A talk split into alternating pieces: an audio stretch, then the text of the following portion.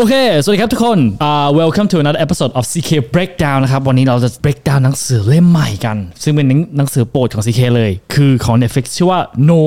Rules Rule ซึ่งเขียนด้วย founder ของ Netflix นะครับ No Rules Rule เนี่ยย่อมาจากอะไร ย่อมาจริงๆ เขาเขากำลังบอกว่าจริง ๆ กฎใน HR กฎข้างใน Netflix อะจริงๆ มันไม่มีกฎเลย มันคือกฎที่ไม่มีกฎ คือคนข้างในอยากทำอะไรก็ทำได้ อะ ไม่เข้าใจใช่ไหมครับ เดี๋ยวว่าจะอธิบายนะครับ chapter แรกเขาบอกว่าสิ่งที่สำคัญมากๆสำหรับ Netflix อะคือสิ่งที่เรียกว่า talent density แปลว่าอะไร แปลว่าจริงๆ ตอนช่วง .com bubble ครับ .com bubble คือแบบ financial crisis ของเกี่ยวกับอินเทอร์เน็ตเนาะในปี 2001 นะครับ Netflix นี่มีพนักงานอยู่ที่ประมาณ 120 พนักงาน ซึ่งตอนนั้นอะ .com bubble มันหุ้นตก ค่อนข้างเยอะเนาะแล้วทุกธุรกิจที่เกี่ยวกับอินเทอร์เน็ตอะแบบเกือบเจ๊งทุกที่เลย ซึ่ง Netflix ก็ต้องไล่พนักงานออก ซึ่งพอตอนไล่พนักงานออกอะเขาบอกว่าโอเคใน 120 คนเนี้ยมีคนที่เก่งมากๆแล้วก็มีคนที่ปกติมาตรฐาน เขาก็เลยหลังจากไล่ออกปั๊บเขาเหลือแต่80 คนที่แบบเก่งที่สุดในตลาด ผลตอบรับคืออะไรครับ ผลตอบรับคือว่าอ้าวถึงมีคนจำนวนน้อยลง แต่ว่าสิ่งที่เกิดขึ้น result ที่ได้ขึ้น และผลตอบรับที่ได้มา มันมากกว่าเดิม ซึ่งอันนี้เป็นฟ e n o m e n o n ที่น่าสนใจมาก เพราะเขาบอกว่า talent density เพิ่มขึ้น ความหนาแน่นของทาเลมีมากขึ้น ก็คือว่าลองจินตนาการว่าเรากินน้ำแก้วหนึ่งนะครับพอกินน้ำแก้วหนึ่งอะพอน้ำน้อยใช่ไหมครับแล้วเราใส่เกลือเท่ากันอะน้ำมันจะเค็มมาก แต่ถ้าเราเพิ่มน้ำเข้าไปอะมันจะไม่ค่อยเค็มละแปลว่า concentration ของซอลอะมันน้อยมันมันน้อยลงพอเราเพิ่มน้ำซึ่งทาเลนก็เหมือนกัน พอเรามีคนเก่งอย่างเดียวอะ สมมติ 80 คนนี่คือคนเก่งทั้งหมดอะคนถ้าคนเก่งจะชอบทำงานคนเก่ง แล้วมันทำให้การทำงานอะสนุกสนานมากขึ้น เพราะว่าคนเก่งอะมันจะผลักดันให้คนอื่นอะทำทำมากขึ้นด้วยซ้ำไป แล้วเข้าใจว่าเอ้ยเป้าหมายคืออะไรอะไรอย่างเงี้ยครับก็เลยอันนี้เป็นสิ่งที่สำคัญสำหรับ Netflix มากเพราะงานมันเสร็จเร็วกว่างานเสร็จคุณภาพมากกว่า แล้ว as a result Netflix พัฒนาได้มากๆเลยในช่วงเวลาที่เขามีแค่ 80 คนนะครับแล้วทำไมเอ่อเขามี 5 ข้อนะครับเหตุผลที่ถ้าพาคนที่ไม่ได้เก่งเท่ากับกลุ่มอะมันจะมีผลตอบรับที่ไม่ดีสำหรับองค์กร 5 ข้อนะครับ ข้อ1 manager ใช้แรงมากกว่า เพราะใน manager ต้องใช้แรงกับรูมที่คนไม่เก่ง สอนคนไม่เก่งต้องใช้เวลามาสอนคนไม่เก่งมากกว่านะครับซึ่ง manager จะมีเวลาน้อยลงสำหรับคนที่เก่งมากๆจริงๆ เราควรใช้เวลากับคนที่เก่งมากมากขึ้น แต่ว่าเพราะมีคนที่ไม่เก่งอะเราต้องใช้เวลาเขามากขึ้น 2 มันทำให้คุณภาพของ discussion อะมันลดลงทีม IQ ลดลง เพราะว่าเราไม่สามารถคุยกัน high level มากขึ้นไป เพราะเราต้อง make sure ว่า conversation อะมันเหมาะสมสำหรับคนที่มาตรฐานด้วยเหมือนกัน 3. คนที่เป็นมาตรฐานอะมันบังคับให้คนที่เก่งมากๆอะต้องทำงาน around them ก็คือว่าปกติถ้าเขาทำงานใน high pace เขาคุยในเชิง high level ไม่ได้ เพราะว่า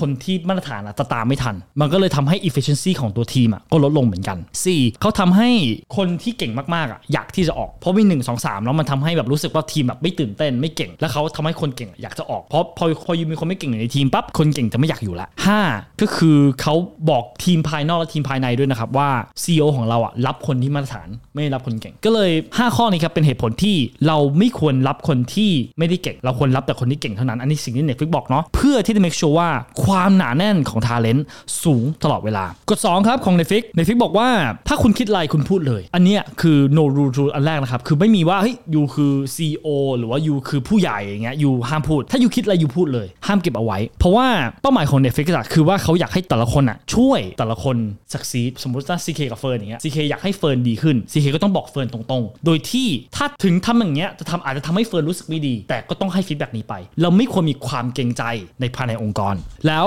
สิ่งนี้สิ่งที่สำคัญมากๆสำหรับ culture นี้ครับคือ Netflix ต้องทำให้ environment ของ Netflix ตรงเนี้ยมันคือ safe zone สำหรับทุกคนให้เขารู้สึกว่าเฮ้ยมันการให้ feedback เป็นเรื่องที่ปกติมากๆ ให้ feedback เป็นเรื่องที่ดีสำหรับคนรับและสำหรับคนให้ด้วยนะครับ เพราะว่าปัญหาของหลายหลายองค์กรอะคือว่าตอนนี้คุณอันดับสูงขึ้นเรื่อยๆ คุณกลายเป็น manager senior manager director อะยิ่งคุณอยู่สูงเท่าไหร่อะ feedback ที่คุณได้อะยิ่งลดลง และจริงๆอันเนี้ยเป็นสิ่งที่ไม่ดี มันเหมือนกับเขาเขายกตัวอย่างว่ามันเหมือนกับเข้าออฟฟิศแบบไม่ได้ใส่เสื้อผ้าสมมติ hierarchy ขององค์กรของ you อาจจะไม่ได้สูงมาก พอคุณเข้าออฟฟิศแบบแต่งตัวไม่เรียบร้อยอะเขาจะบอกว่า you ไม่เรียบร้อยนะแต่พอเป็น CEO แต่งตัวไม่เรียบร้อยเหมือนอาจจะเหมือน I ตอนนี้นะครับจะไม่มีใครกล้าพูด เพราะว่า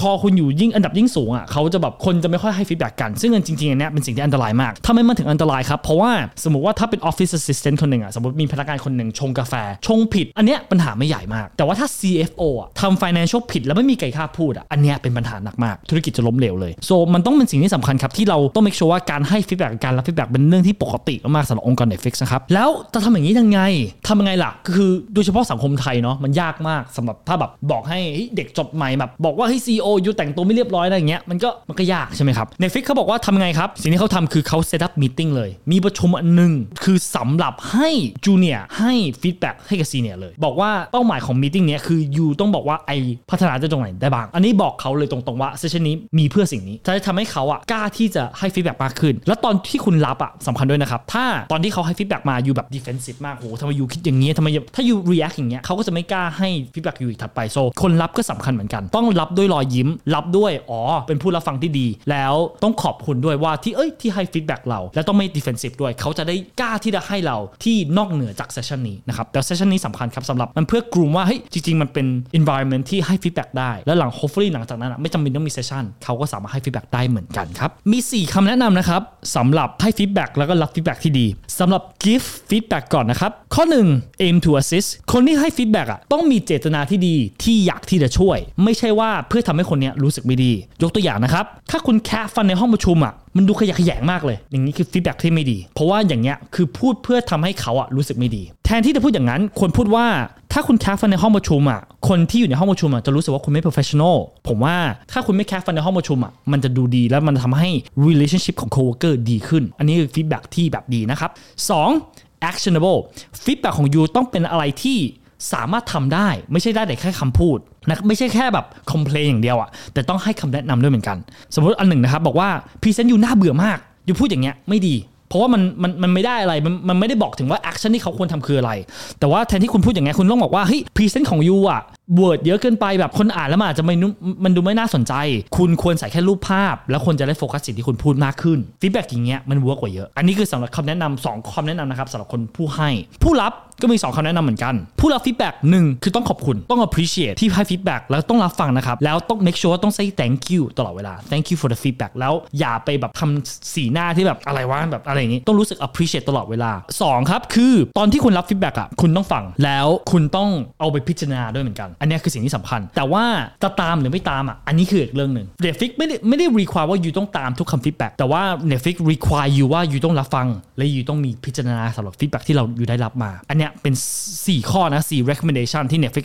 มีให้กับทุกคนเลยสำหรับ episode แรกของ No Rules Rules นะครับประมาณนี้สำหรับคนที่ถ้าชอบ episode นี้นะครับคอมเมนต์ข้างล่างได้นะครับสำหรับวันนี้ขอบคุณมากครับ